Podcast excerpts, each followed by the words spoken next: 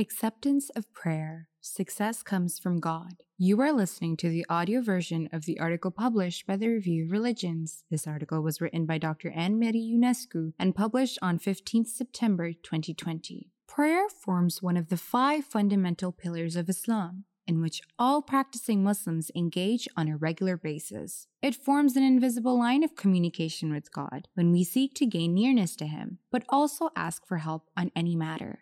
As a junior doctor in the UK, I enjoyed my work with patients and my colleagues very much, but the time had come to start a family. So, I decided to put my work on hold for the time being and focus on raising my children before returning to work. However, I was anxious that with only two years of experience since graduating from medical school before taking time out, I wouldn't have many opportunities to attain things like publications in journals and presentations, which would make me a desirable applicant when it came to applying for specialty training. I tried to gain some form of extra work to put on my CV before taking time out the following year. I made various attempts to achieve publications, posters, and presentations in order to prepare for this time when I would not be working in the medical field. After nearly a year, I was still unsuccessful in this attempt. Then the blessed month of Ramadan came, a month when Muslims fast during daylight hours and increase in their spiritual practices to nurture their attachment to God, help shake off bad habits, and reduce our want for worldly desires. Prayers made in earnest after a day of fasting and work seem to take on a more powerful and magical quality. I asked in a few of these prayers for God to essentially take care of my work for me while I am focusing on my children and to provide some publishing or other useful achievements I could include on my CV to help as an applicant in the future.